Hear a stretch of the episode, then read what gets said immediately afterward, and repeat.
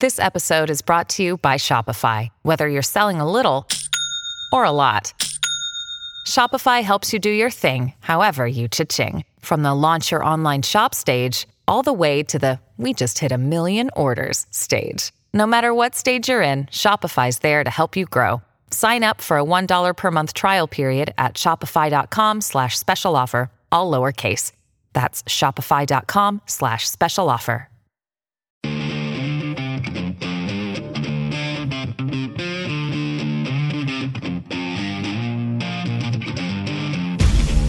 Lock and load. This is Steve Deace. The Steve Deace Show.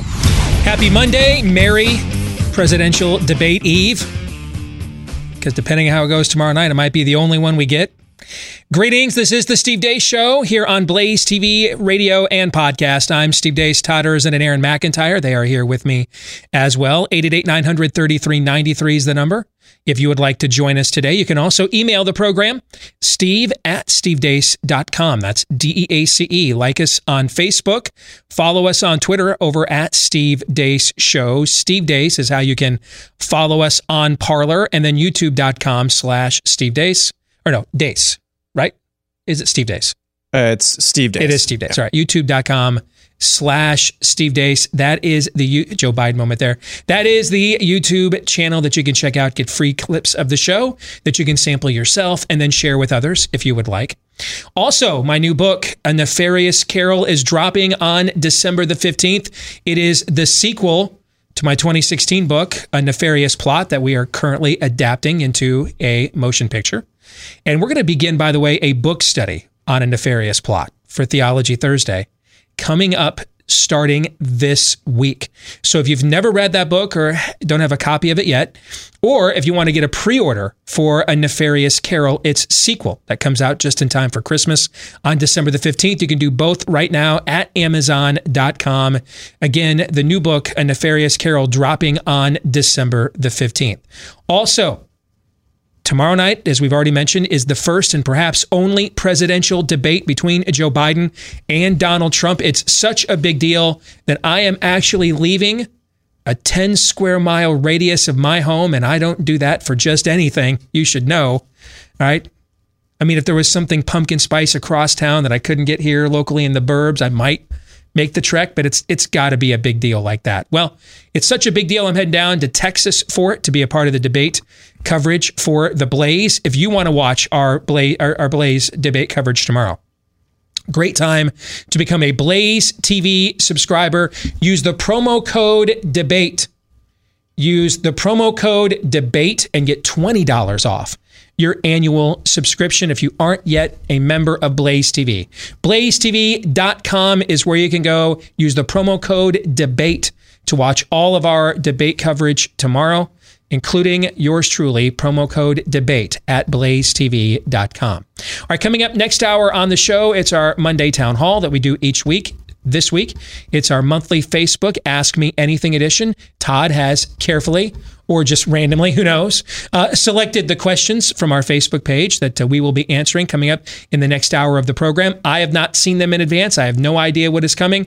So you will get complete and total off the cuff answers. Our good friend Bob Vander Plaats from the Family Leader will be joining us here at the bottom of the hour. We'll talk to him about the Supreme Court nomination the president made, which I'm sure will also be included in Aaron's rundown of what happened while we were away. What happened while we were away brought to you by an historic moment. Today it is my honor to nominate one of our nation's most brilliant and gifted legal minds to the Supreme Court. She is a woman of unparalleled achievement, towering intellect, sterling credentials, and unyielding loyalty to the Constitution, Judge Amy Coney Barrett. Yes, the notorious ACB is Trump's pick to fill the Supreme Court seat vacated by the late Ruth Bader Ginsburg. Judge Barrett once again introduced herself to the country. I have all of this because I was allowed bodily autonomy at 15. Oops, sorry, wrong clip. I love the United States and I love the United States Constitution. I clerked for Justice Scalia more than 20 years ago, but the lessons I learned still resonate. His judicial philosophy is mine too. A judge must apply the law as written. Our children obviously make our life very full. While I am a judge, I'm better known back home as a room parent, carpool driver, and birthday party planner. When schools went remote last spring, I tried on another hat. Jesse and I became co principals of the Barrett e Learning Academy. And yes, the list of enrolled students was a very long one. I couldn't manage this very full life without the unwavering support of my husband, Jesse. At the start of our marriage, I imagined that we would run our household as partners. As it has turned out, Jesse does far more than his share of the work. To my chagrin, I learned at dinner recently that my children consider him to be the better cook. It is important at a moment like this to acknowledge family and friends. But this evening, I also want to acknowledge you, my fellow Americans.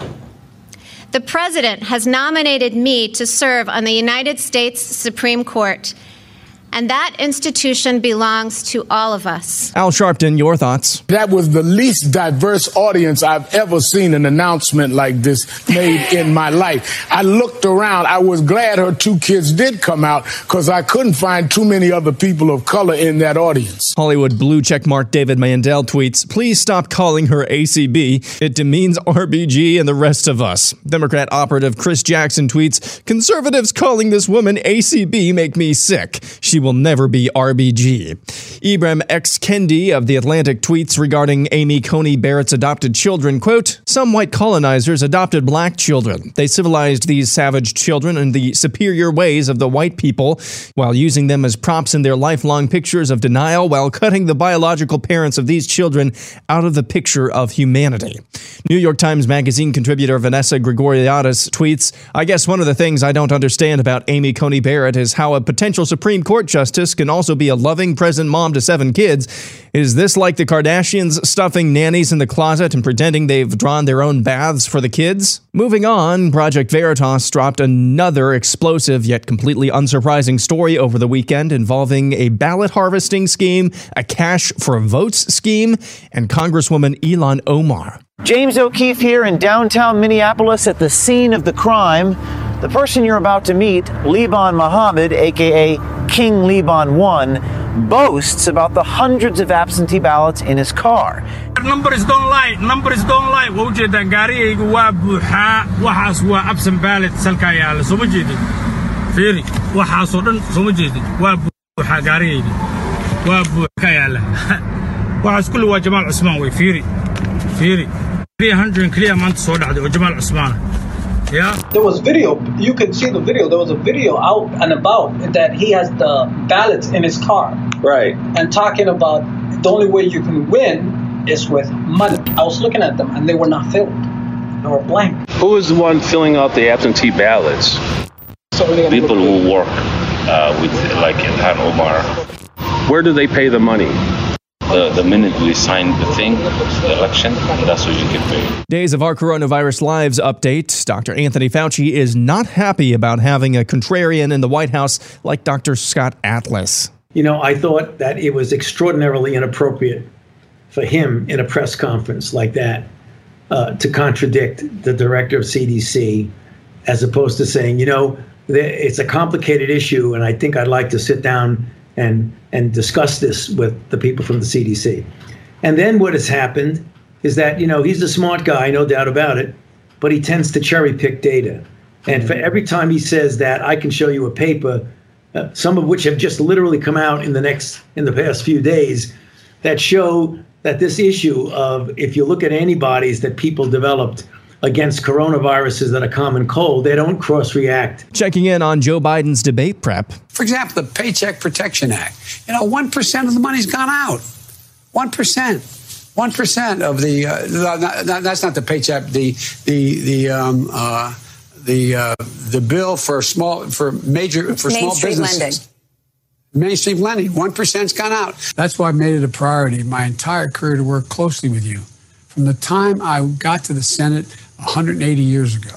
And finally, this. If you've watched the show for any amount of time, you'll know that in my role as millennial curmudgeon, I'm not prone to being a Pollyanna about almost anything. In fact, I delve into the opposite direction probably too often of abject pessimism. But there was one moment on Saturday that caused even me to have quite a bit of hope for this country. On Saturday morning, media gathered outside of the home of Amy Coney Barrett, her husband, and seven children doing their best paparazzi impression as they caught the entire family leaving their South Bend, Indiana home to board a jet to Washington, D.C., where Barrett would later formally be nominated to the Supreme Court. As the family walked along the sidewalk to their cars, cameras caught something truly remarkable. You can see the Barrett's adopted son from Haiti, Jean Peter, holding the hand of one of the Barrett's biological sons, Benjamin, who has Down syndrome, as they laugh and smile. If it weren't for the color of the skin, you'd just think these were two brothers from the same mother having a good time as they embark on a special trip somewhere. What other country does that family dynamic happen in? What other country can that happen in? And furthermore, what are the chances that that family dynamic is taking place in the home of one of nine positions of power on the Supreme Court? What are the chances, unless it's actually just a reflection of at least some sliver of this country? It's a reminder while this world is not good and the soul of this country may very well not be good, there is some good in this world. And as Samwise Gamgee said, it's worth fighting for. And that's what happened while we were away. Aaron's montage brought to you by SimpliSafe. Now, here's the thing about home security systems they like to trap you with high prices, tricky contracts, maybe even lousy customer support. So, while there are a lot of options out there, there's really only one no brainer, and it's called SimpliSafe. And there's a reason why it was named the best overall home security of 2020 by US News and World Report. First of all, it's so simple to set up. Even I was able to do it in a reasonable amount of time. It's got everything you need to protect your home with none of the drawbacks of traditional home security.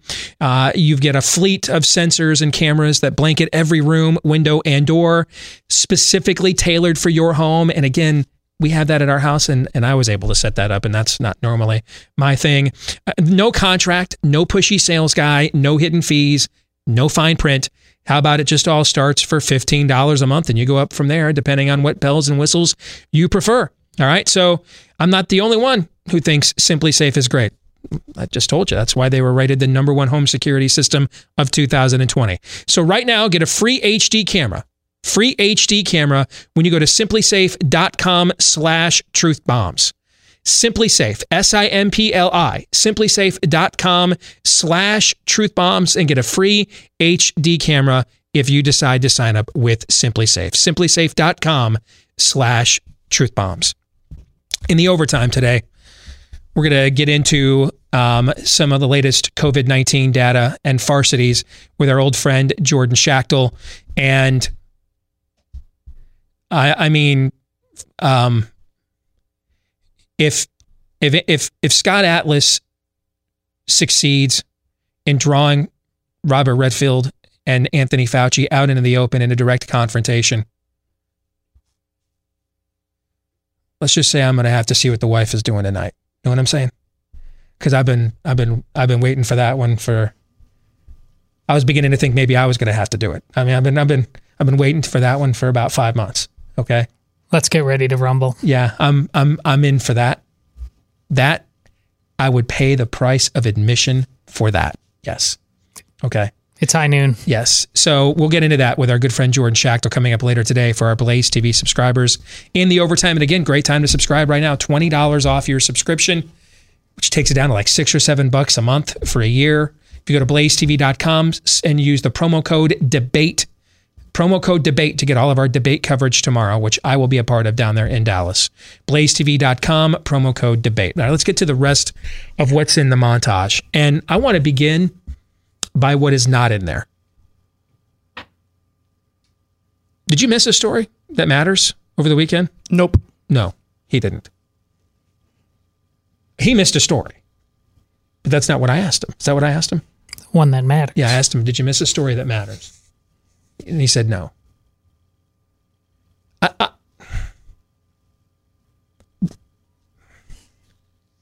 I, sometimes I just think I'm in the wrong gig.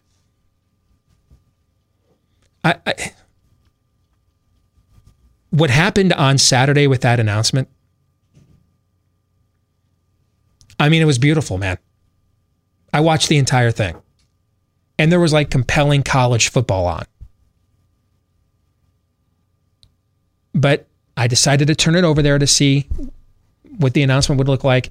And then once it began, I found it compelling. I found her on a personal level compelling. She's not just brilliant, she's a sweetie. I mean, she's charming. They are going to have a they're going to have a very difficult time with her in their confirmation hearings because she's smart and sweet and not going to lend itself to a lot of trapdoor moments with with that packaging. Um, as Aaron noted in his montage at the end there, just a, a beautiful portrait of of her family.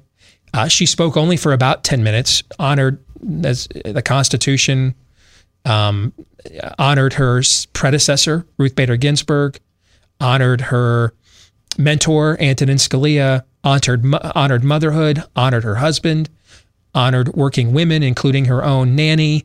I mean, she did all that in about 10 minutes. And that was it. And Trump, of course, knowing let's not miss a photo op here, had the entire family come up for the photo op at the end. And this thing only lasted 15, 20 minutes tops. They didn't belabor the point. They didn't have to. I mean, when when when when Reggie Jackson hits a home run in in the World Series and he's Mr. October, he just has to round the bases one time, right? And that's what they did. I mean, this was perfectly done. It was beautiful weather. I mean, they could not. I mean, the the the the Democrat media catching them leaving. I I I really want to hope that actually the White House planted that. Because even that visual was perfectly everything about it. I can normally find something to complain about, you know that. Other here's my complaint. It made me miss more of the college football games in the afternoon than I was planning on because I watched I was I found it compelling. I watched every minute of it until they until they signed off. The reactions that came out that night, the mocking of her children, that's exactly what the White House was provoking. Exactly what it wanted. The mocking of her is not really a woman. Uh, everything went exactly. If I was in Trump, and, and yes, there's another debate about how good of a justice she will be. I I have been told from people whose opinions I respect. At worst, she'll be an Alito. At worst. And I clearly believe, or I believe she's clearly superior to the previous two SCOTUS justices he's nominated. Although the last one he nominated, I think, is and will be a disaster. And he should have nominated this woman instead of Brett Kavanaugh last time. And Neil Gorsuch is okay. You know, like a lot of libertarians, he's okay. He's really good on the stuff that he's really good on. And on the other stuff, you're like, how did you even come up with the opinion that we now have to treat gender dysphoria as a protected class, right? Okay. So Neil Gorsuch is not as good as you had hoped. Brett Kavanaugh is worse than you probably feared. Uh, she will be clearly superior. Um, there's, I'm sure, better out there. Our friend Josh Hammer mentioned his old boss, James Ho, on the U.S. Court of Appeals. But there is no, this is one of the biggest rightward swings in a singular judicial uh, SCOTUS nomination in American history. I mean, the difference from where Ruth Bader Ginsburg is to where this woman is, I mean, it is wow. Okay. This was a banner moment for this White House. So, of course, it just so happens. Wouldn't you know? I mean, if we didn't have Wuhan luck in 2020, we'd have no luck at all. Wouldn't you know, man? I mean, ah, snap again. Okay. It just so happened that after the the ode to Americana joy on Saturday, and the left showing its arse in every way that the Trump White House was hoping that they would and expected that they that they did. It just so happened I mean, who knew that the New York Times just happened to be stumbling, rumbling, bumbling out there in the hinterlands of of of, of Manhattan, and they just happened to come across Trump's tax, returns. When you know, I mean, it's just the odds of that, like the day after this announcement. I mean, you know, you've worked in newsrooms, Todd. You know how random this stuff is, right? Just shows up on your doorstep, right? Like the like three minute a baby. The baby just shows up at the front door when you go to the front door. You weren't pl- totally random acts. Random acts of, of muckraking just occur in these newsrooms all the time, right? I'm gonna have to leave the nimble minds who you know understand that there's 666 genders right and believe you should wear masks in at the beach Right. and that it's uh, you bring racial harmony to the world by burning down cities i'm going to let them get into the weeds of the us tax code of donald trump because it's clearly beyond me i'm just going to choose not to care and let- let them figure this one out I, I'm well said. I, I'm not surprised that a story they've probably been sitting on for weeks, if not months, just happened to drop on Sunday. What I want to also be, what I, what I'd prefer to not be surprised by though, is that too many of my peers just decided, well, hey, that Amy Coney Barrett win was nice on Saturday, but uh, every, all aboard, all aboard the new fake news narrative. We got to counter it. Why? Why? Why? Why? I, there, there is. We, is the IRS still around? Do we have an IRS? Do you know? Is there an IRS? i think so Okay. All right. So we have an IRS. Did we not just have like an independent counsel probe that went into a bunch of that that that had all these had this massive subpoena power and subpoena Deutsche Bank and all these? Didn't we just have this Mueller probe thing? Didn't we have all of that? i recall Yeah, that I thought we had that too. Okay. I, I don't know what it is about this industry that we just there's literally no canard they could throw out that we will just not abandon our own narrative in order to respond to. I, a month ago, remember the jobs report? Remember that? Yes. Stunning jobs report. I mean, he's close to the unemployment rate that Barack Obama got reelected with in 2012. And that's after a historic shutdown of the US economy, worse since the Great Depression. But it was like it never happened. Like that story never occurred. I don't even remember what we were kvetching about. Do you remember? I, I don't. What I was, trying to think about that same I, thing I this really morning, and I could not. remember whatever the Democrat media threw out there right at the time of the jobs report. It was I remember it was Labor Day weekend. That's when the, the jobs report comes out the first Friday of every month. So Friday before Labor Day, jobs report comes out. It's sub nine percent, almost what Obama's was when he got reelected in 2012. A stunning decline. Remember, we were you guys were asking me what's he got to do to get reelected. I said, guys, somehow he's got to get this thing to like under double digits, right? Yep. And you guys looked at me like that's never happening. We're we're screwed, right? Didn't we have that conversation like right before that jobs report? Yeah. And then it came out, stunning news. And conservative media spent the entire Labor Day weekend. I don't even remember what the story was. I don't. And I've got like a photographic memory. I just so tuned it out. I don't remember. One of my best buddies in our movement, who a name you would all know, texted me have you seen the rantings of these never Trump people? Uh, what's left of them on Trump's taxes? And I wrote them back, no, I muted them all. They're irrelevant. And why would I let them distract me from my own message? I, I, I didn't care who Rick Wilson was before 2016 when I even agreed with him about Trump. I care even less now. I, I don't care.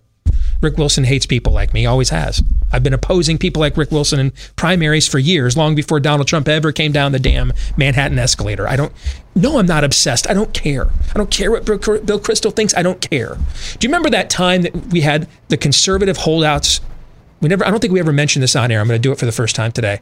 Do you remember? I won't say who orchestrated the calls because it's somebody that we should all have a lot of respect for, but a real conservative leader was orchestrating calls with conservatives that were real conservatives that were that were really really hesitant about supporting Trump given his issues in 2016 after he became the apparent nominee. Do you remember that I was on a couple of those calls? Yeah. Do you remember the one where our featured guest was Bill Kristol? And I came to you after that call and I said, "Dude, Bill Kristol was on this call. I'm starting to think maybe I should not do the next call." I do remember. Do you remember that? Yes. Because I'm like, I mean, Bill Kristol, I'm sure is a nice guy, but he's like disagreed with me about the direction of the party, the movement. Most of my career, I've been opposed to whatever candidate Bill Kristol is for, right? And you and I were like, maybe, Maybe those aren't. I, I, I didn't do any more calls. That was the last call I ever did of this group. I never did any more because I'm like, I don't know. Still not sure about Trump, but I'm not sure I'm on the. I should be aggressively promoting the alternative if I'm working on a call with Bill Kristol here because him and I aren't normally on the same conference calls. Remember that? Yeah. And I don't know why. Why we are letting them do this again. No one who would think for three seconds about voting for Trump cares. No one. I remember something Mike Huckabee once said that when he was governor of Arkansas, he told people, "Hey, if you think that that, that I've cut taxes too much," and he, he did this on the on the Arkansas state return, he put a, a line in there that you could pay more if you thought your taxes were too low. Guess how many people in the state of Arkansas, which gave the country the Clintons, guess how many people voluntarily submitted more money on that line while all, all the years Mike Huckabee was governor of Arkansas. Do you know what the number is? Low number. It's a really low one. What's the lowest number? What's the low one? Zero. Yeah, that's how many did it. Zero. Yeah. No one voluntarily paid more. We have an IRS. If he's violated the tax code, then refer it to prosecution. Other than that, all you guys really did was make an argument that it would be better off with like a flat tax or a fair tax rather than all these different deductions and this cockamamie system that we have right now. You made a hell of an argument for tax reform, frankly. What you also did, though, was get a lot of my peers off our message responding to them. Dude, at this point, tomorrow, Trump announces cure for cancer. Day after, New York Times, Trump, Trump rips off mattress tags.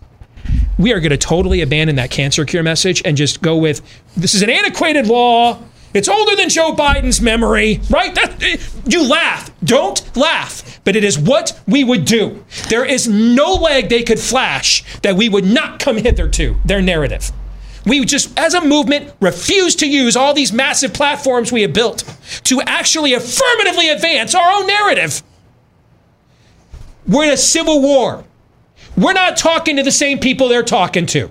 They're talking to a totally different country, totally different voters, totally different demographics. That is not to say there's never a time to engage their narrative and counter it. It's just not every time. It's not every time. You know, when you approach that hottie at the bar, Maybe every now and then it's nice to tell her how bad the other guy is, but if every time you walk up to her, you're only talking about the other guy, what is she going to probably eventually do? Go with the other I guy. might check out what this other guy is if he's that much in your head, right? What, what are you selling? What, what, what, what, what, what are you bringing to the table here? What are you about? What's your narrative? What's your message? What's your story? That's all we ever do is respond to their narratives. We don't advance our own. So, Wow. so we just come out of this weekend with a head of steam, man. An American Gothic painting who happened to clerk for Scalia. So, of course, the only strategic response could be let's chase the seven year old, the five year old Trump taxes canard. Come on, man. Goodness. And it must be what you folks want. Because the people that are doing it all have like much larger followings than me. So I can only deduce that this is actually what a lot of our base wants. They they just they're driven more by hatred of Democrat media than their own affirmative value set, and they just want to own the libs. Another fake news. We exposed them again. Well, if we're not doing it to advance anything, I, then what's the point? Maybe this is a great business model, but it's a crap way to win a civil war. I can tell you that. And it's not really good at winning elections and certainly not advancing public policy. They would love to talk about Trump's taxes, and they don't care how many times you debunk their stories, how many times you go through the needles in the haystack and find nothing. Because you know what you're not talking about? Amy Coney Barrett. Anthony Fauci's fraud ass. I, gosh, man. And if that's what it takes to get to like the high rent district in this business, I'm never doing it. Ever. Never. I'll just stay nice and content here in the upper middle class. Because I got into this to beat these people, not regurgitate their BS. Man, I'm so mad watching that the last 24 hours. It's just stupid. Stupid, stupid, stupid. We're totally off message again. You think it's you think they just found these taxes on Saturday afternoon? Come on, man. See, I warned you. Having me on your team ain't easy.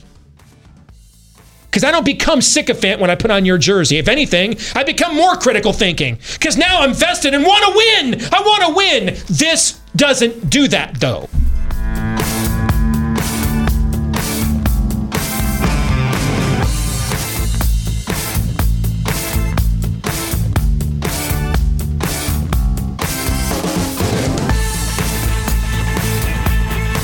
All right, I've calmed down slightly. Todd's like, not really. I have that Uh, effect on people. You are. You have a soothing personality, indeed. Now I've, I've I've calmed down again as we take the bait, the banana in the tailpipe, and allow the Democrat media to change the subject right when the story and the narrative is exactly what we want, and we take the bait again. I've I've ranted on that, so I'm now going to practice what I preach, and we're going to get back to our own narrative, especially when it's good. And for that, we welcome in our good friend from the family leader here, uh, Bob Vander Plaats. Good to see you, brother. How are you? I'm doing really well. Glad to be here. Glad I can calm you down. We're going to talk uh, most of our time here about Amy Coney Barrett and what her addition could and will mean to the Supreme Court. But I would be remiss if I didn't, and let's just get it out of the way now. Th- tomorrow night's presidential debate. I don't want to ask any leading questions what's, uh, whatsoever. Just your off the cuff, 10,000 foot view of uh, what you expect to see and what you think is at stake. I think it's a real opportunity for President Trump. Uh, it's an opportunity to get his message unfiltered to a national audience. I think many people are going to be taking in this debate. Some of them are like, who do I vote for? I mean, you're going to have the Trump fans, you know, the Biden fans probably watching it. I think it's going to be a highly rated debate. My concern, I said this to a neighbor over the weekend, said to some team members last week. Everybody keeps putting that bar for Joe Biden so low that if he just says his name correctly, he wins the debate. If he doesn't fall asleep, as Sarah, Sarah Sanders if he doesn't fall asleep in the debate, he wins. Uh, this guy's been in politics for 47 years, which means he's had a lot of debates, not just on the Senate floor, but in campaigns as well. I would not put the bar that low. I'd put the bar very high for candidate Biden, and let's have a fair debate. But I think if the bar is so low that this guy doesn't even know what, ne- what the word that he wants to say is next, uh, I think he's going to come off better than anticipated. See, I agree with you. I, I was on uh, Glenn Beck's show right before our show began here this morning. And I, I- mean, I've been on a debate prep team for a presidential candidate. I've been in the spin room for a presidential candidate on that team. It's all an expectations game. Sure. How do you manage them going in? How do you how do you get around the question that you know is your weakness, your kryptonite, so you don't get cornered? And how can you change uh, the conversation to the issues in the areas where you think you're stronger? And then how do you uh, manage those expectations when you get into the spin room afterwards? To preemptively, and I'm not even talking about Democrat media. A lot of a lot of conservative media has made has preemptively done the Biden campaign a favor. I mean, at this point, if he shows up as I sent to Glenn Bob, and he doesn't look up at the sky, grab his chest in the middle of it, and say, "This is the big one, Alice," uh, and and if he breathes, if he breathes successfully, Yeah. he gets to call it a win. I don't understand the the this isn't you know the the the, the preemptive lowering of expectations um, I, because now you also tell him if he just goes in there and he's and he's good tomorrow night and and competent, then I don't know why he would do another debate. Why wouldn't you just simply say, I'm not showing up anymore until Trump releases his tax returns and doesn't pay taxes? The guy's too corrupt. He's the most corrupt president we've ever had, blah, blah, blah, blah, blah. In fact, if Joe Biden does well tomorrow night and there is another presidential debate, every member of his staff should be fired in 10 minutes. Why, why keep exposing yourself and your dementia if you already pulled it off the first time? Yeah, and to his his point, he'd say, "I'm ready in the end zone. I'm going to win this game. Yep. Why do I want to risk anymore?" But Steve, even to your point about even our own media, even our own team, uh, so to speak, when when President Trump tweeted out yesterday about having uh, Joe Biden drug tested, if Biden does well, if he's and if he voluntarily submits to a drug test and goes, "Then listen, I wasn't on drugs," um, all that stuff works against us. I I would keep hiring the bar for him, not lowering the bar. I would keep talking about his experience uh, in debates, and this should be his sweet spot right now. Uh, but I'm just afraid we have, we've already lowered that bar so low. Uh, he has it doesn't have to do much to cross over it. Agreed. So let's let's talk about something that I think is a universal positive. There can be a debate whether there were better judges, whether there were even better female judges, but I, I don't think it can be debated that this is a massive upgrade over the president's first two Supreme Court nominees, particularly the last one in Brett Kavanaugh. I don't think it can be debated that this is going to be one of the most rightward swings in one judicial nomination in the history of the United States Supreme Court. Nor do I think it can be debated that the event that was put on, all of it, from catching her, leaving her home with uh, her, you know, uh, Rainbow Coalition, American Gothic family, uh, and and and the the way that the White House put off uh, put on the event on Saturday, her remarks, which were short, poignant to this uh, to the uh, to the point, uh, she checked every box, and she didn't, and she came across as, as, a sweetie at the exact same time.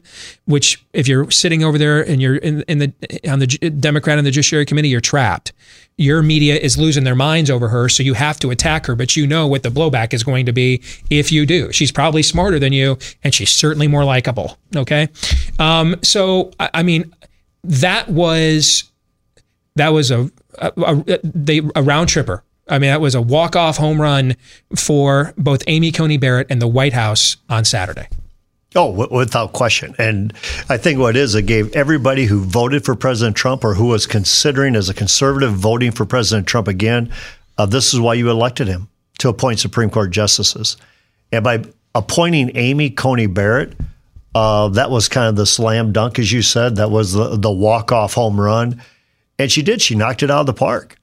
And she even talked about how much she values the Constitution you know, we've been longing for those those words to come out of a judicial appointee's uh, mouth as much as well as a justice's mouth that I really value the Constitution. And then to see the very segment that Trump is really uh, struggling with in the polling, being the the suburban. This has been a war for suburban women yeah. for the last four yeah, years. The suburban soccer mom, and here she comes off as I am the ultimate suburban soccer mom, mm-hmm. and look at me, first mother of school age children to ever serve on the U.S. Supreme Court. So uh, if if they're going to attack her, I think it just blows up on their face. I mean, if they want to say, "I'm not going to participate in this process," I think you're ram riding this thing through. We should wait till after the election and stay on that message and not participate in the process. That's one thing. If they start going after Amy Coney Barrett, I think they risk this thing really blowing up. Just like I think Biden risks having more debates with Trump if he does well tonight. See, I, I think they would like to do that. I, I think that, you know, I understand she's a space cadet and everything else, but but you know, at some point, Nancy Pelosi did not become the first female Speaker of the House, not once but twice, because she has an IQ of 14. Okay, right? At some point, there was something there. There was some shrewdness there. Can we at least agree to that? Sure. Okay. I am sure, quietly alone in their cloakrooms, they have said to each other everything that you just said. Okay. Let's not blow this thing up. Let's win this next election. We will get to appoint the next two, maybe three Supreme Court justices. Okay. It's just the, the problem they have, and this is why they couldn't rein in the squad when they tried to do that too. The, the problem they have is that their cable news outlets are, are losing their minds, and their blogosphere and social media outlets are losing their minds over this.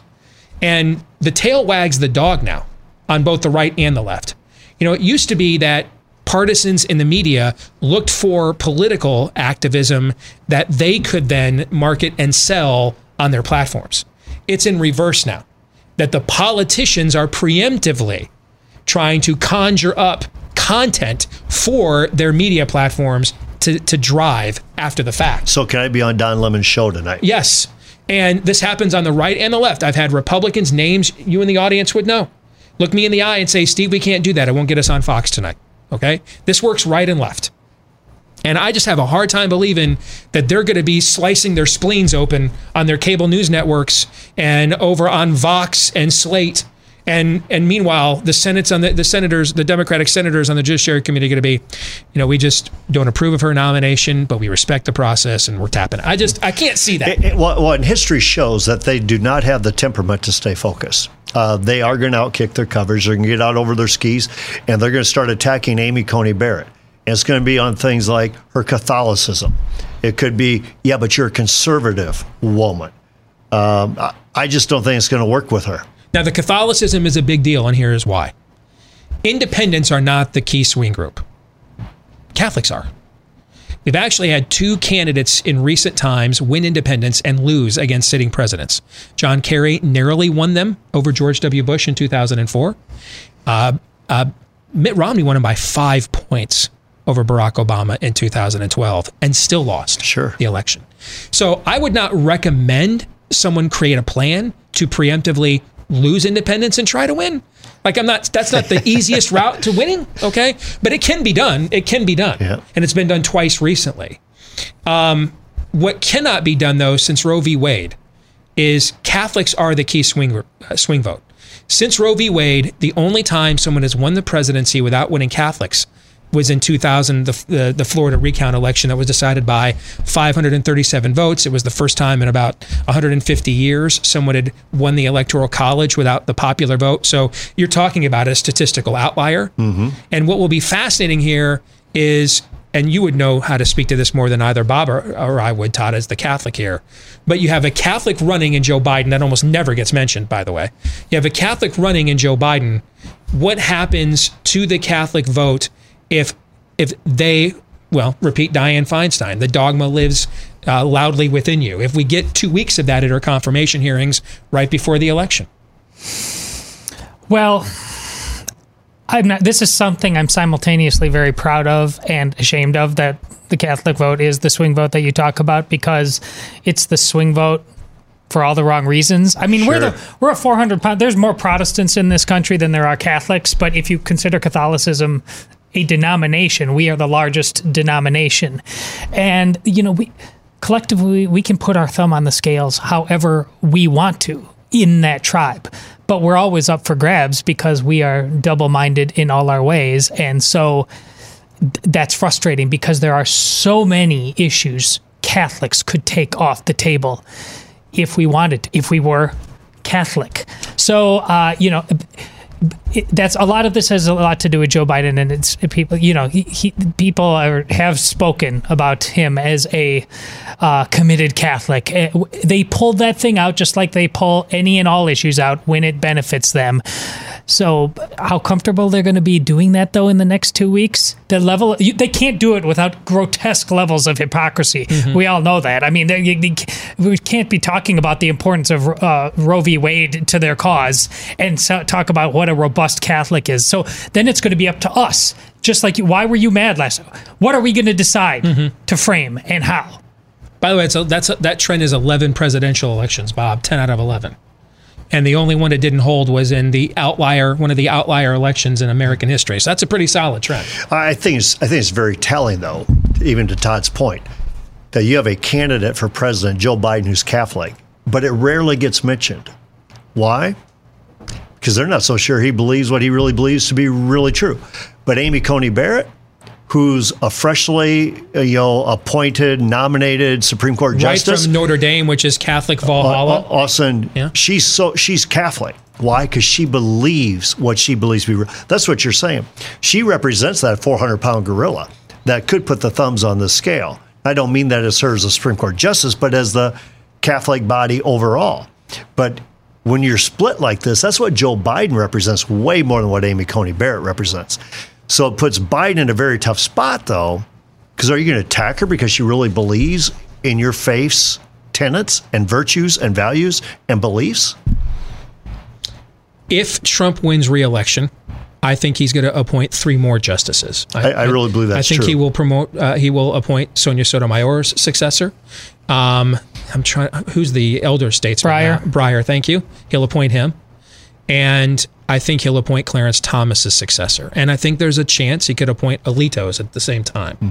I think if Joe Biden wins, then then he will appoint Kagan and Breyer's successor, and then it's a matter of do Clarence Thomas and Samuel Alito try to hold on for four more years Sure. uh, to avoid uh, that prospect uh, that would happen to Ruth Bader Ginsburg, basically, when, with her passing.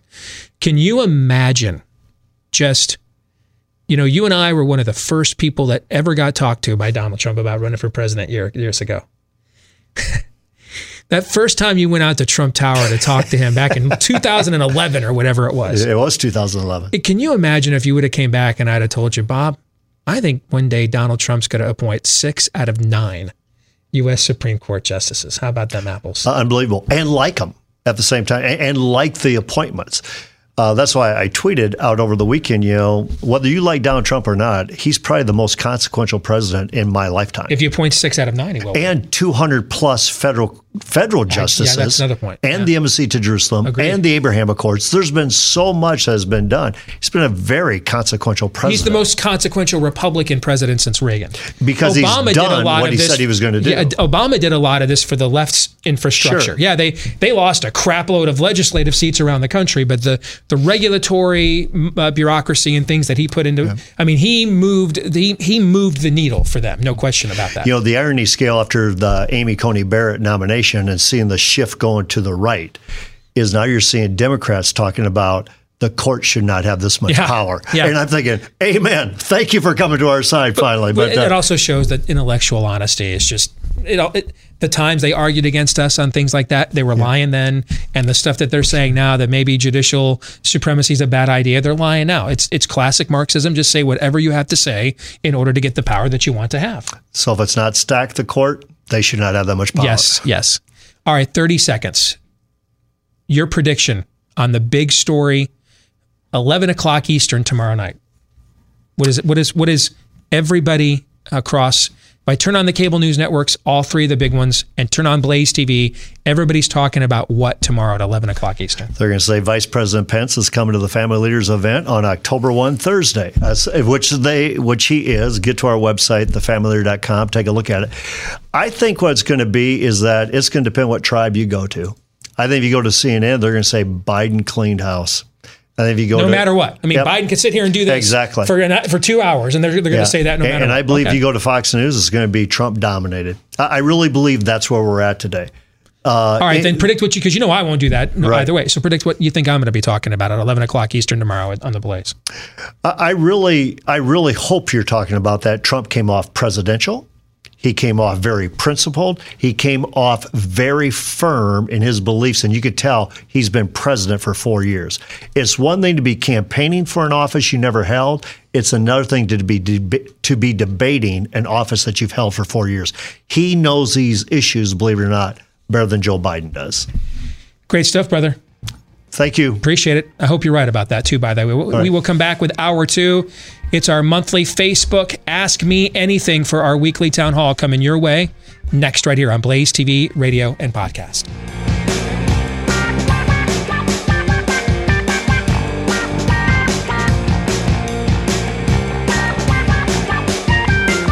Back with hour two, live and on demand on Blaze TV, radio, and podcast. Steve Deace here with Todd Erzen, Aaron McIntyre, and all of you. Let us know what you think about what we think via the stevedeace.com inbox, steve at stevedeace.com, D E A C E. Like us on Facebook. Follow us on Twitter at Steve Deace Show, over on Parler at Steve Deace, and then youtube.com slash Steve Deace. That's our new YouTube channel, which will remain new until we have a number of the number of subscribers that we think warrants it being acknowledged is no longer so. And it, we're not there yet. So it we're just going to pretend we're Democrats and we're just going to keep calling it new until we get the subscriber number that we like, and then we'll just refer to it as such. Fair enough. Fair enough. All right. Also, don't forget if you are a or, or not yet a Blaze TV subscriber, this is a great week to do it. We got tons of debate coverage going your way. In fact, I'm heading down to Dallas after today's show to help uh, anchor tomorrow's coverage on Blaze TV. Go to blazetv.com and use the promo code debate to get 20% off. Massive discount. Comes out to like seven bucks a month or something for a year to get Blaze TV so you don't miss any of our debate coverage tomorrow night. Again, promo code debate when you go to blazetv.com, promo code debate. Also, if you're a podcast listener, we love you. Make sure that you hit that subscribe button for us. Leave us a five star review. If you haven't done those things yet, heck, if you have, just keep doing it anyway. And thank you to all of you that have done those things for us once or maybe even a couple of times. All right, let's get to it. It is our weekly town hall. Uh, since it's the last Monday of the month, though, it's our monthly Facebook Ask Me Anything brought to you by our friends over at Patriot Mobile. You know, if the left wants to embrace cancel culture, Maybe we can give them a taste of their own medicine. Cancel your leftist supporting cell phone provider and make the switch to America's only conservative cell phone carrier. That's Patriot Mobile. They share your values. They will never charge you hidden fees. And unlike Big Mobile, they won't send your hard earned money to leftist pagan causes like Planned Parenthood or other such fiendish endeavors. Get the same reliable nationwide service and at the same time, support a company that loves this country and supports your values, shares them, in fact as well as our Constitution. Switching is easy. Keep your phone number, bring your own phone, buy a new one. Right now, when you join their family of freedom loving Americans, you can get a free activation plus a free gift with the offer code STEVE. So a free activation plus a free gift with the offer code Steve when you call 972 Patriot. That's 972 Patriot and use the offer code Steve or go to their website, patriotmobile.com slash Steve. That's patriotmobile.com slash Steve. And remember that veterans and first responders, you can save even more at Patriot Mobile as well. All right, let's get to it. Questions selected by Todd, not yet seen by me, and shared by Aaron. We'll start with Peter Singleton, who says, Not a question, just a thank you for the great, succinct, and useful analysis on Glenn Beck's Revolution show this past Wednesday. I felt like I was back in Iowa in late 2010 and early 2011, driving around the state listening to your show in the afternoon on the blowtorch that's reached most of the state. Well, that's very kind. And I've, now I'm afraid if, if, if Todd decided to lead off with uh, an attaboy, I can only imagine what I am being softened up as a lamb led to slaughter for what is coming next. Okay. Because that's not typically how we roll around here. Or was I giving you a vibe like I could, I just really needed a helmet sticker? No, no, no. No, Okay. I mean this was a you. You spoke openly about how fantastic uh, the show was, so I just wanted to give you a If chance. I do say so myself, Well, right? Yeah, well, and Glenn show, so I'll give you a chance to reset if there's anything in particular, particularly considering the news of the last weekend and what's coming up with the debate. You know, you know Glenn's mind as well as anybody. So Well, what we talked about when uh, what what Glenn did on uh, last Wednesday was uh, a two part episode, and I was on part two on uh, the left's plan for a civil war. And we've been talking on our show for well over a year now that we are, we believe, in a cold civil war. And because we believe that, that does alter our analysis. Meaning, I had a text back and forth with a good buddy of mine who uh, him and I have have been on the same we have we have been in the the trenches together on several fights including that retention election that uh, Peter referenced. We're still the only state in American history that threw out three Supreme Court justices and it wasn't over moral turpitude or malfeasance but because of the disagreement with their opinions on the issue of marriage we're still the only state in the history of America that has done that by popular vote to Supreme Court judges and I played a, a role in that. And the guy that led that fight was just on our show, Mr. Vander Plaats. And uh, a good buddy of mine who was instrumental in helping us win that fight as well. Him and I had a text back and forth about some of his still justifiable reservations about Trump. He even gave me some names of some female judges that he thought would be better than Amy Coney Barrett. Didn't think she was terrible, but just thought we could have done better. And we might have. I trust his analysis. I'll defer to him on that and he wanted to know why I wasn't raising more of a stink about it. And I said it's it's it's because my meta narrative analysis that we came to on our show well over well over a year ago, maybe even a couple years ago now, is that we are in a cold civil war. In fact, it was a couple of years ago now because I my likely one and only appearance on Brian Stelter's show was back in what June of 2018 with the almost uh, the mass or the attempted mass assassination of those Republican congressmen and I had mentioned that I thought it could be a, an Archduke Archduke Ferdinand moment for our culture if Right. that had happened. And I think we're even closer to that powder keg going off now. I I think we're we're a group of BLM activists just rolling up on the wrong restaurant table in the wrong neighborhood before uh, uh, the bullets start flying. I mean, I, I I thought we were maybe a half hour away from it a couple years ago. I think we're minutes, maybe even seconds away from it now. And I'm afraid of what that means in terms of the future we hand off to our children with, with the collateral damage that goes along with that. I mean, I think it's 1860 right now. I, I do. And that that meta analysis could be wrong. And I hope that it is, frankly. But because it's what I think and it is my analysis that I've come to on my own, and frankly came to before a lot of people started throwing those words and, and, and terms around in recent months and in the last year. Because of that, um, I also therefore think if it's 1860 again, we don't have the luxury of some of the finer points I've wanted to make about things that I've made in the past. If we're that close to the edge, then some of the more philosophical notions that are still very principled and matter don't matter as much in a moment like that. And and ultimately, as him and I were going back and forth on our text on that that on Saturday, we finally came to the conclusion he doesn't share that analysis, which is fine, and I hope that he's right. But that is my analysis, and it is what I really think. And and Glenn tapped into that with his two part episode on uh, here on Blaze TV. And on the second part, he had me talking about why I don't believe in the polls. They might be right. I'm not saying they're not right. What I'm saying is the methodology is a scam. They might be right in the way that a broken clock is right twice a day. The way that an economist who predicts every year there's going to be a recession and eventually we have one then says, "Well, I'm right. I told you for 20 years when I was wrong that we were going to have." But but the methodologies, and I cited several of these specifics on Glenn's radio program this morning. Uh, I mean, the idea that Trump is going to lose 11 points of evangelical support, no, he won't. The idea that only 14% of the electorate is going to be white evangelicals, when since we've been keeping the stat, it has never been below 23%. Not going to happen. I mean, eh, yes, by all means, white evangelicals are going to watch rioting in the streets, their churches shut down, and Trump nominate the only one of his three justices that we know for sure is a vote against Roe. And the only response they're going to have is to show up in fewer numbers than they did in 2016. That's not going to happen, guys. Okay? Biden winning independents by 21 points in the last seven presidential elections.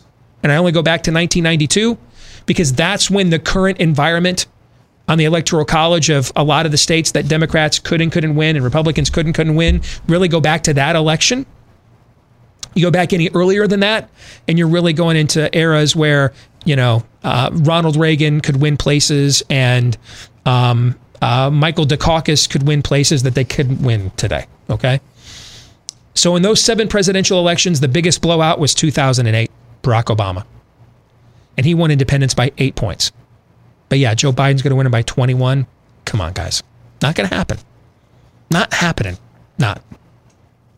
So does that mean does that mean then and, and the same poll that had him losing by independents by 21 only had him losing by 10, which is not an only. So if he only loses independents by 9, so that that means Trump wins. Trump's not winning if he loses independents by 9 points, guys. He's not winning, okay? The methodology doesn't add up. So we're going to have Trump's going to get 39% of the Hispanic vote, but he's going to get less of the white working class vote. That makes sense to you? No. No, you know why it doesn't make sense? Because it doesn't. Because it doesn't make any sense. Yeah, it's not happening. So they, they might end up being right on November the 3rd. They might be, but it won't be for any of the reasons and any of their methodologies. And I mean any of them. Any of them. And so one of two things is possible here. Well, one of three things. They all really suck at this simultaneously. Uh, number one. Number two, um, and this is this is the only other option I gave you when we talked about this last week. They're just setting the stage to nullify the election by saying Trump cheated to win. We had all this data that showed he was way behind, and look at the result. I guess uh, you know because I'm, I want to, when it's at all possible, live in peace with everyone. There is a third option. The third option is that the the voting electorate is so um, unsettled that they're having a difficult time determining what the turnout will actually be, who which groups will turn out and how much. And and so they're trying to nail jello to a door. Here's why I don't believe it's that. Because these are smart people and they have to know that Trump winning 39% of the Hispanic vote would mean there's no possible way he could lose the election, okay? No possible way. And yet they put out those results anyway. That's why I don't. That's why I'm hesitant. I was very hesitant to give him a third benefit of the doubt option because it kind of plays into number one. Then you're just all dumb and suck at this. So that's what we went over on Glenn's show uh, uh, last week that Peter's talking about. Up next, Trevor Coall, who asks Can you please revisit the Christian take on the morality of self defense? To my knowledge, the topic has not been covered by yourselves since Stoneman Douglas, that's the Florida school shooting. What may have seemed like a hypothetical thought exercise to the audience at that point is feeling frighteningly close to home today. Um, uh, you have a, a right to self defense. I mean, I'm not I'm not trying to be flippant. Um,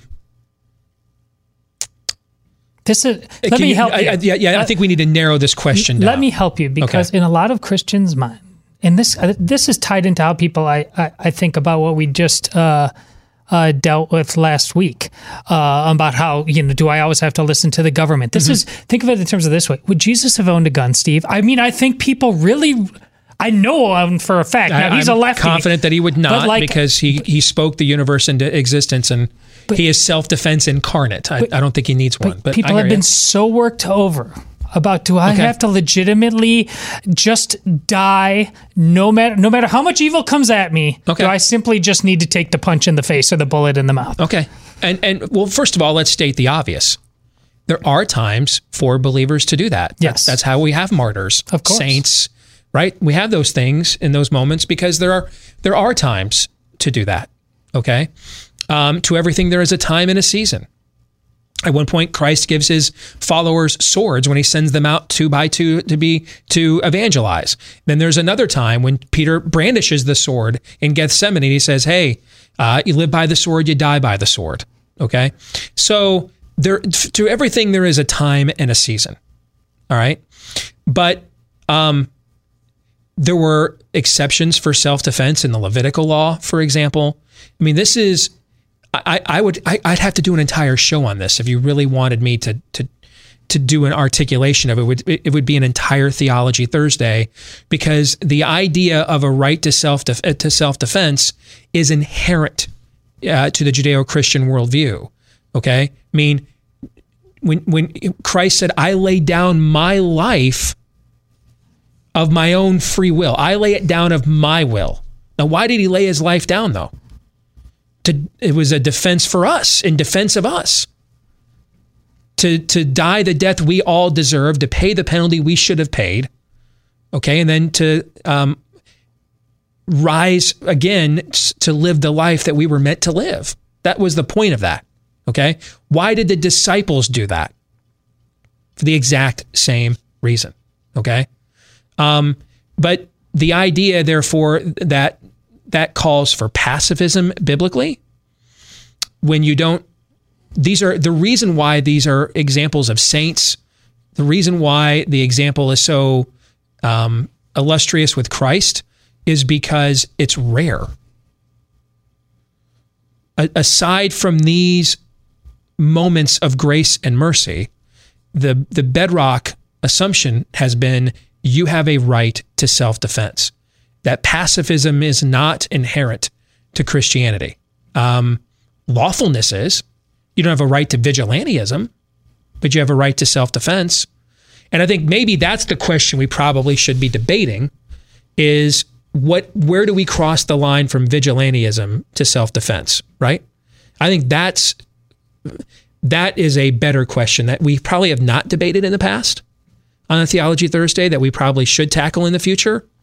You know, I mean, is it is it self defense, for example, if the pedophile, if the neighborhood pedophile gets off on a technicality, and some of the fathers in the neighborhood take matters into their own hands to make sure he has no future threat to the children, is that self defense or vigilantism? I think that's a debatable question, and I think we need to have those kinds of debates. Okay, because I think you're heading into that level of lawlessness here in the future with California and what what they want to do on these things that are being exported around the country. But but the idea that there is no self defense in the Christian faith, I I mean, there's a reason why there's been a it's it's it's a, a a stubborn yet small strain of pacifism in Christianity historically because it's just not part of orthodoxy to believe that. You have to really strain the word of God to come to that conclusion. I mean, even if you want to say, well, I'm going to follow Christ's example. Well, which example? Because when he returns, what is he coming back with? A sword. Um, and a robe dipped in blood. He's coming back to wage war. When he returns, it is to settle accounts, not to defer your payment upon himself. The next time he re- when he comes back, it is to settle accounts. And it will be done in a provocative, confrontational manner. He is coming back to wage final war on the forces of evil. So then, which Christ like example are you referring to then? I, I just, I, I'm, I'm sorry. I know, am, am I meandering here? Because I just don't think there's, if you have a specific question, I don't think there's any biblical argument for pacifism at all. I, I, I just think one does not exist. It, is there one that you would like me to tackle or that that has been cited that I would I'll, I'll, be happy to, but I don't think this argument exists. I think if you want to voluntarily practice it and you think it's a great witnessing tool, I'll respect your convictions and won't stand in your way. I'll even probably assent to the fact that a lot of the man made causes that we as believers could act to fight in aren't worth fighting for. I'll even assent to that historically. But as a rule, as, as providential, as revelation, that we are to not practice self defense, that a father is not to defend his wife and children, that we are to not defend the lamb being led away to slaughter, but just to let them go. I, I just have no idea how you can make that case from the scriptures. I, and if someone in the future has a question along those lines, if there's like a Mennonite listening or something uh, that wants to ask me or a Quaker, I'd be happy to tackle your best defense because I've not seen one that I think is credible. Moving on, Arlen Showalter says, Why is it that when conservative politicians make their appeal for votes, they nearly always frame their approach toward a demographic that is largely evangelical in nature, but where the rubber meets the road and they have to select a judge who will uphold originalist thinking demanded by this same conservative demographic, the only judges found worthy of such a calling are nearly always Roman Catholic? I am trying to think of uh, I mean, Gorsuch is Protestant, but he, he goes to a very, very left wing Episcopalian church. So that almost like that almost like doesn't count. okay. So um as I'm trying to think, has there ever been I mean the term evangelical really dates back to the ascendancy of Billy Graham. Kind of the new fundamentalism meaning we have all the same fundamentals of the old fundamentalism, but we don't hate technology like radio and TV. Okay, I mean, that's that's kind of what the term originally meant. So the term is about a half a, a little more than half a century old in the American mainstream. So has there been and I, I, I, I have to look this up. Has there been a single Supreme Court nominee or justice that identified as evangelical. Can you think of one? I can't. No, I can't. Um, you and I had a conversation about this privately did? over lunch way back. Yeah. In the day, and and uh, let me paraphrase and just let you run with that because you basically gave a version of, and this it's ironic because I think it was Tertullian way back in like the fourth century, but brought up what has Athens to do with Jerusalem, mm-hmm. and there's kind you there's kind of an evangelical tradition. Uh, and it's ironic considering you are Mr. Worldview guy mm-hmm. of, you know, our, our, our worldview is the Bible alone. And so a, a holistic embracing of all that is clearly Catholic throughout the centuries is almost like a, a purposeful attempt by the evangelical. That's what screwed us up in the first. We got too worldly. And so yeah. we, I think that's it. Yeah. I, well, I, there's there's two reasons why I think we've not had an evangelical nominee.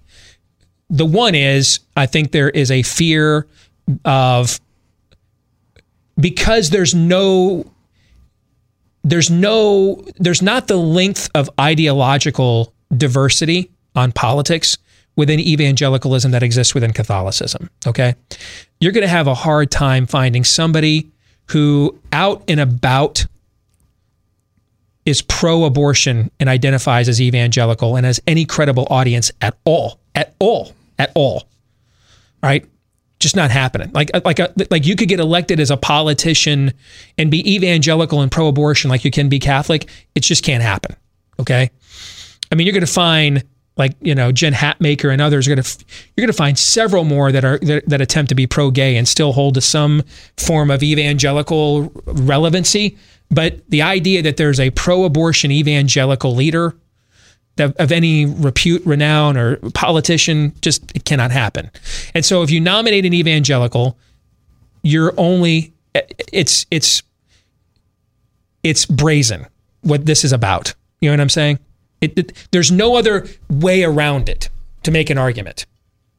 You go back to what happened with Russ Vought when he got nominated for assistant budget director uh, from and he, he, he came from Wheaton College. So you think Jesus is the only way, right? Like in, in, in some strains of Catholicism, I think you guys have a doctrine called baptism by desire or something, where if somebody had, had lived a righteous life then it indicated that that, that they maybe they didn't know Christ, but there was a desire. Am, am, I am I am I anything close to what uh, here or that or as long as no, nothing of that takes away that Christ is ultimately the right. one that saves, but, but it's you within. Could, you would have a chance in purgatory or someplace in order to find redemption or something like that, right? Ba- right. Based on the life that you yeah. lived, knowing what you knew. That is non-existent in evangelicalism. I mean, if you don't know Christ as your Savior before your dying breath, that's your first and only and last chance. And so, nominating an evangelical, there aren't any get out of jail free cards if they're a real one. There aren't any ways to be too smart by a half. Like when Antonin Scalia and Clarence Thomas both gave uh, wimp out answers on Roe v. Wade in their confirmation hearings. Both of them did. But because of the because of their they're both Catholic, there was at least some way to smooth this or or or or find uh, an excuse for why they did this other than we're just saying this to get nominated to or to get confirmed, which we all knew was the case, but they could come up with an alternative answer. An evangelical could not do that. You can't say I'm evangelical sola scriptura, so let me not answer the most poignant questions you have on these matters. You know what I'm saying? Yeah. It's, it, it would be, it's a full on confrontation, full on. And there's no way around it. And frankly, most Republicans, including probably the one in the White House here, are just either not interested, equipped, or capable um, or ballsy enough to go there. That's one answer. Okay. That is the answer we cannot control within reason. We have some control, which is, hey, we're the reason you guys keep getting elected, so give it, we want one of our own. That's one answer. The other problem we have with it, though, is when a true evangelical Christian worldview is applied to the law, then you end up with somebody like Judge Roy Moore, who is anathema to this system. They just cannot permit it. What you're watching Anthony Fauci do with Scott Atlas right now is what that kind of a, of legal belief system, okay, like we're actually going to follow the common law system. Uh, they just could not even, they can't even compute it. And he'd be hated by a lot of his own fellow blankety blank or, or fill in the blank conservatives, as Moore was even before the uh, Washington Post or story about what may or may not have happened at county malls in Alabama in the 70s. He was hated by these people even before that, even before. And then, or the other problem we have is, is until the 1980s, really, American evangelicalism did not take intellectualism seriously as a as an enterprise. That the I mean, guys, the the other than the Bible, the the the best selling book on on evangelicalism for dec- for for for more than a decade was Hal Lindsey's The Late Great Planet Earth, which incorrectly predicted when Jesus why Jesus would return in 1988. Next to the Bible was the second best selling nonfiction book of the 1970s in America. Wasn't Catholics buying that. We bought all those books. I mean, that, that, I mean, Francis Schaeffer went all around the country trying to get evan in the 70s, trying to get evangelicals to take intellectualism seriously because they weren't. Heck, even voting. I mean, before Yes. the moral majority. Before the moral majority in Roe v. Wade, we weren't even a, a a political entity in America. And Catholics have been since the time they got Yes. off the boat. Yes. So if your average Supreme Court judge today in 2020 is 50 years old, that would have meant they were in law school 30 years ago or 25, 30 years ago, which means we'd be in the nascent embryonic stages of evangelical intellectualism.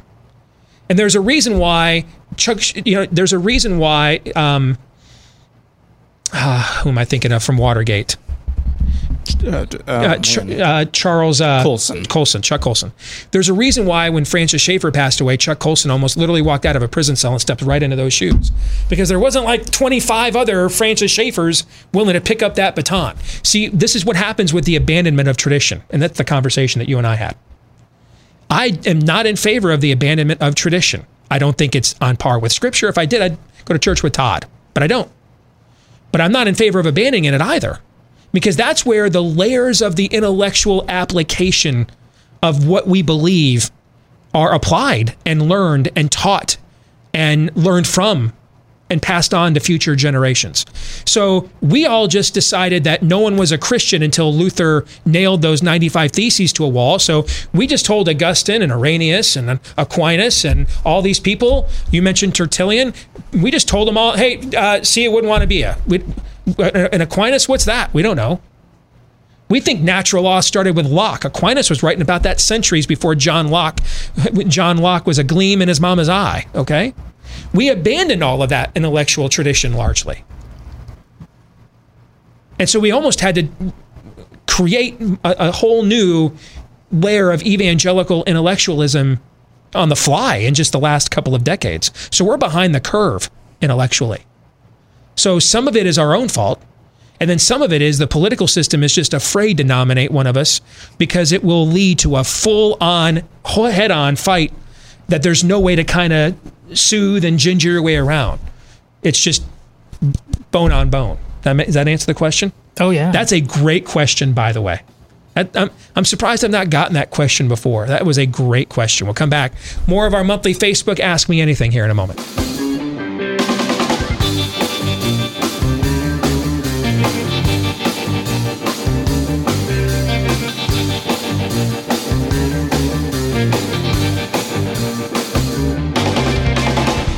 You know, people do all kinds of cool things for their dog uh, in order to make them feel better, healthier. Walk the dog, running with the dog, uh, feed the dog. You know, another thing your dog needs nutrients, vitamins, minerals, antioxidants, pre and probiotics, omega oils, and the list goes on.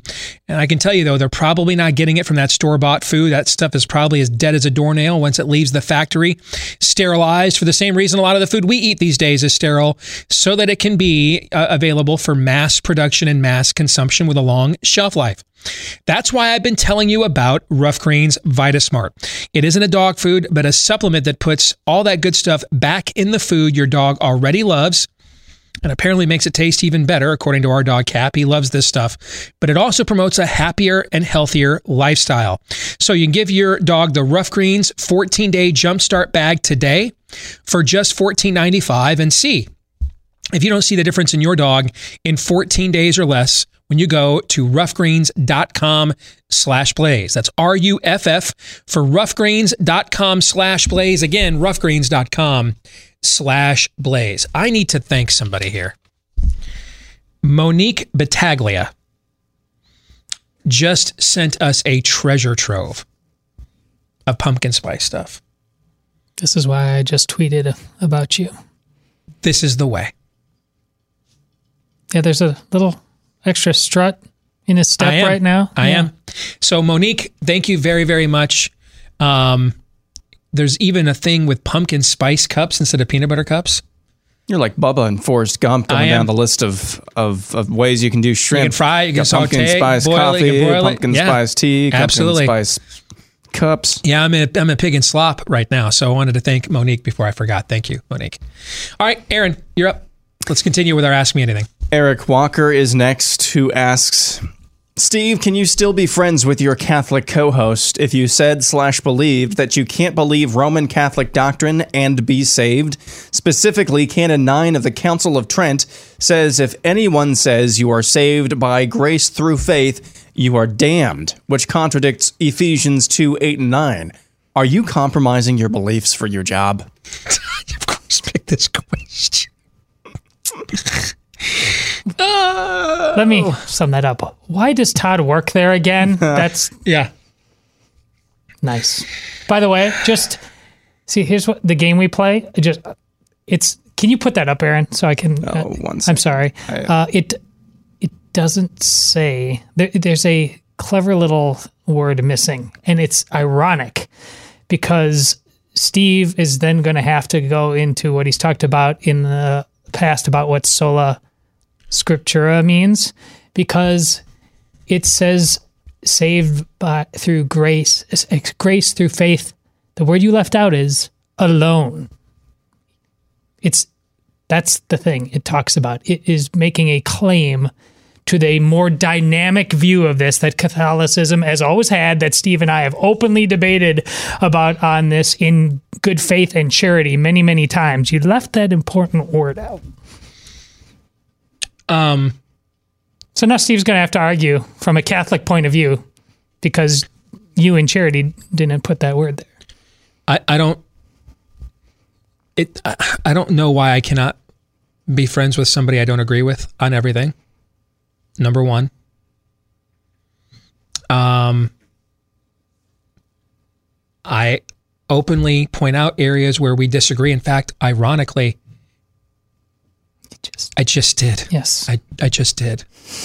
Just did. So, no is my answer. No. I, it, I don't know how else to answer other than no.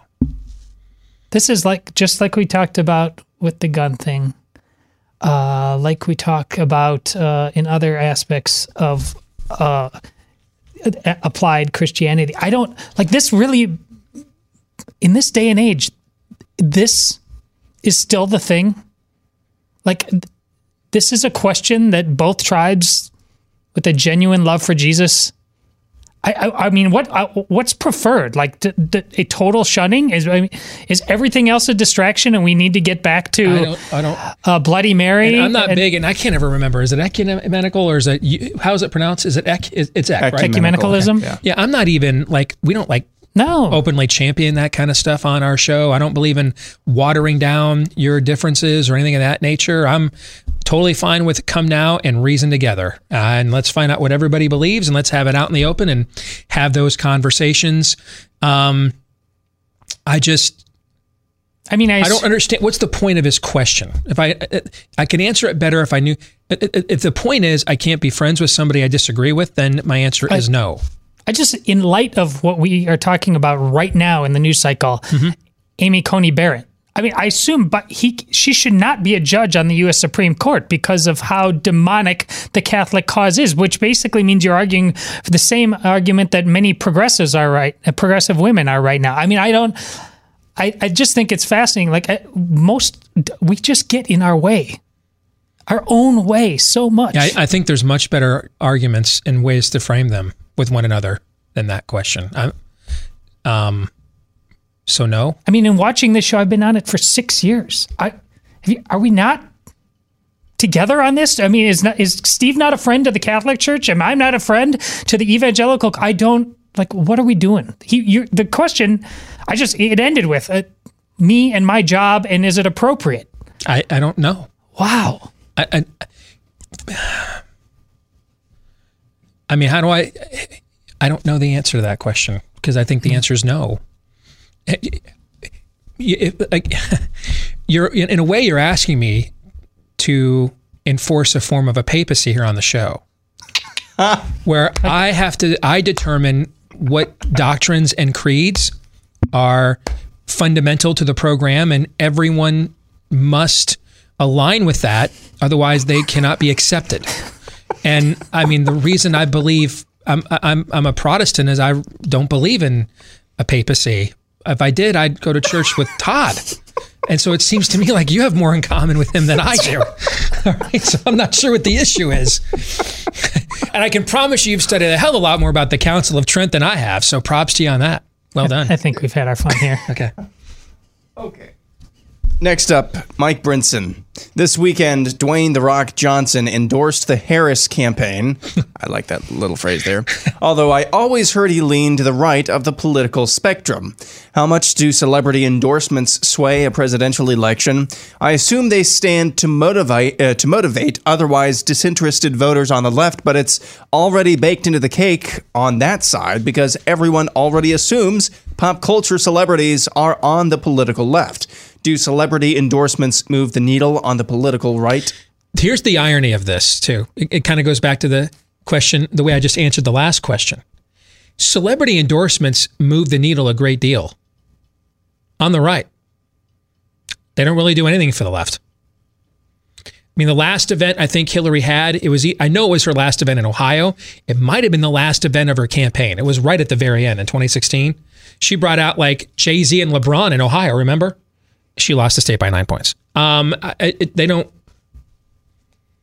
I mean, if LeBron James, who had, who brought the state of Ohio its only professional sports championship um, in in a half a century, if if well no because you had the Reds I forget the Reds were there I always think of Cleveland okay um, okay so since the Big Red Machine so forty years um, if if he doesn't move the needle for Hillary Clinton in his own backyard then I I don't know what celebrity endorsements would matter. Celebrity on the right we crave. This is re- why we react to them so much. This is also why we the minute any kind of celebrity has a Bible verse or shows any sort of interest in us, we lose our damn minds in glomming on to them. We crave celebrity acceptance. Rush has talked about this for years, and he's dead nuts right about it. We have we crave it on the right. It moves the needle for us. So, like, if Dwayne the Rock Johnson endorsed Trump, it would be in like all of our campaign literature today. Uh, it would be on every conservative media show today. Is it on The View today? Is it on MSNBC today? It, it, it- doesn't move the needle on their side at all. It moves the needle on ours. We care a great deal about it. Uh, to the point that probably the two most effective Republican presidents since I've been around were both were, were both celebrity figures. Ronald Reagan was a movie star, still the only president ever to be the head of a union. He was head of the I think it was the the Screen, Screen Actors, Actors Guild. Guild, It was yeah. SAG, right? Yeah, and then you have, of course, Donald Trump, the biggest reality TV star, and and and uh, essentially, you know, the Abraham Lincoln of uh, lifestyles and the rich and famous back in the day. So we love the we crave celebrity acceptance on the right. The left, it's just throw another shrimp on the barbie. It doesn't move the needle for them at all. Up next, we'll have Cole Knockweiler, who says, What are your thoughts on the state of play in Pennsylvania? The Trafalgar poll showed Biden ahead by a couple of points, and there's talk of the suburbs going away from Trump. But yet, I see people on Twitter, poll watchers and others, saying Trump is looking better because of things like party registration, enthusiasm, and Trump's percentage of the minority vote. I think it's possible that both things could be true at once. Now, uh, I think he mentioned a name, and who was that gentleman again? Cole Dockweiler. Cole, props to you. He mentioned the name of a GOP polling firm called the Trafalgar Group. That is a very important name to know down the stretch of the campaign because they were, and it wasn't even close, the most accurate battleground state pollster in 2016. And it wasn't even close. They did a far better job of, of identifying potential and likely Trump voters on election day and their turnout models than anybody else did. And now, maybe eh, nobody else wanted to find them. That's that's possible. Okay. But they were very successful in it. One of the things Trafalgar Group does in its methodology is it asks people, who do you think your neighbors are supporting? And one of the reasons they ask that is because they they they want they they have a built-in assumption that some people will tell pollsters what they want to hear. It's a little bit like Dear Abby, my girlfriend got pregnant at 16. What advice would you give me for her when when what she should do? How should she tell her mom, my girlfriend, right? hey, I've got this buddy and he has an itch in a sensitive place. Can you think, Dad, of a cream he should use? You know what I'm saying? Mm-hmm. Okay. So Trafalgar Group has a built-in assumption in their methodology that there is a a percentage of Trump voters that don't want to say to pollsters that they're supporting him because they want to affirm the message of the pollster.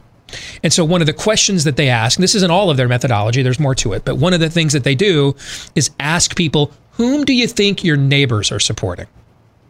To kind of get an idea. Well, you know, my neighbors like Trump. I mean, I don't. I think I think he's a racist, but you know, my neighbor's got a Trump sign. You know what I mean? So hmm. that's part of maybe their secret sauce. I will tell you, voter registration numbers can be a, a can be fool's gold. In 2016, Hillary Clinton was ahead of Obama's 2012 pace with Democrat early voter registrations in North Carolina, Ohio, and Florida. She lost every state, lost every one. Remember, we spent a lot of time talking about those early voting numbers, right? In Nevada, Nevada was the one state where Hillary was outpacing where Obama was in 20 in, in, in 2016 and ended up winning the state. She still only won it though by about 20,000 votes, so it was very close. So yeah, so be careful with that. I mean, I'd rather now. I think they're more more um, reliable with Republicans because Republicans don't vote early, don't typically vote early anyway. So there's a lot of talk that maybe maybe the first time Obama did it in 08, he was registering a bunch of new voters. But then afterwards, maybe he was just re- Democrats are just registering people who are already going to vote for him anyway. Okay. Um, but un- until proven otherwise, I would be inclined to listen to what Trafalgar Group has to say because they have the track record right now. But you know that that could change. Who knows? Up next, Nick Levender says, I'd really like to know your thoughts on the QAnon movement. A lot of evangelical Christians are wrapped up in it. That's QAnon, actually, right? QAnon, Yeah, QAnon. Okay. I don't know much about it. Aaron, you were my witness. The first time I heard about it, I came. I was doing the sports show with Curt Schilling. Oh yeah. Remember this? And he mentioned it, and I, I had to ask him what it was. And so this was like a couple of years ago. Mm-hmm. I, I I didn't know what it was. I, I am I'm loosely aware of what it is. I've never visited it. I've never checked it out, and I'll tell you why. Because what what the left wants to do is to ban people like me from social media is guilt by association. So if I throw out a theory on COVID 19 scamdemic that is on QAnon, they're going to say I got this from QAnon and ban me from every social media platform. That way I can say, you know what? I've never been there. I don't know what's going on there. And I don't. I've never been there. I don't know what's going on there. I couldn't give you an intelligent opinion. I'm loosely aware of it. And the first time I actually heard of it at all was a couple of years ago when Curt Schilling made a reference to it uh, to me. So that's it? That's it. That, I can't answer it any other way. All right. Uh, next, Julie McManus says, What solutions do you think are available to change the schooling systems, especially at university levels, from being weapons of indoctrination to our children and young adults? And how do you see us putting those in place? You're going to have to pressure your state legislatures and your members of Congress to defund them or threaten their funding. Short of that, you have to not send your kids there unless there's a specialized degree that they can't get anywhere else, like doctor, lawyer, something like that. And otherwise, you know, nothing wrong with having a job and doing that instead. So, on one hand, we have to hit the supply by not just automatically sending our children to colleges after high school like we're lemmings with no plan. But B, um, we have to hit them on the demand. That's what we're doing. Now you got to hit them on the supply. You got to get your legislators at the state and federal level to threaten their funding. And anything short of that has no chance of being successful. Including you know Trump is now dabbling in this world with um, no none of the race theory. Yep. What's it? Critical I mean, race theory that will yeah. defund you. You, you. None of our departments that use that will get any funding. Right. So bro- more broadly, what do you think about the legislative level? Just ma- making broad Hey, if you if you if you if you teach this sort of uh, seditious material uh, that that does nothing other than incite domestic terrorism, you essentially are teaching the American left version of Wahhabism. Yes, we won't fund you. Period. Same thing. And I, Always think it needs to be. I think it needs to, needs to be messaged like that. Like you're funding domestic terrorism, terrorist propaganda. That's another reason to make Antifa a, d- a domestic terrorist and all these groups, so that you can go after their funding and the way that they're indoctrinating in the schools. Yeah. That's it. That was the last question you wanted me to answer? There was others, but we're out of time. Okay. All All right, we're out of here. We'll stick around. Our good friend Jordan Schachtel's going to join us in the overtime at blazetv.com slash deace to get the latest on what's going on with COVID-19. Until tomorrow, I'll be in Dallas. You two will be here, but we will be together right here on Blaze TV. Until then, John 317.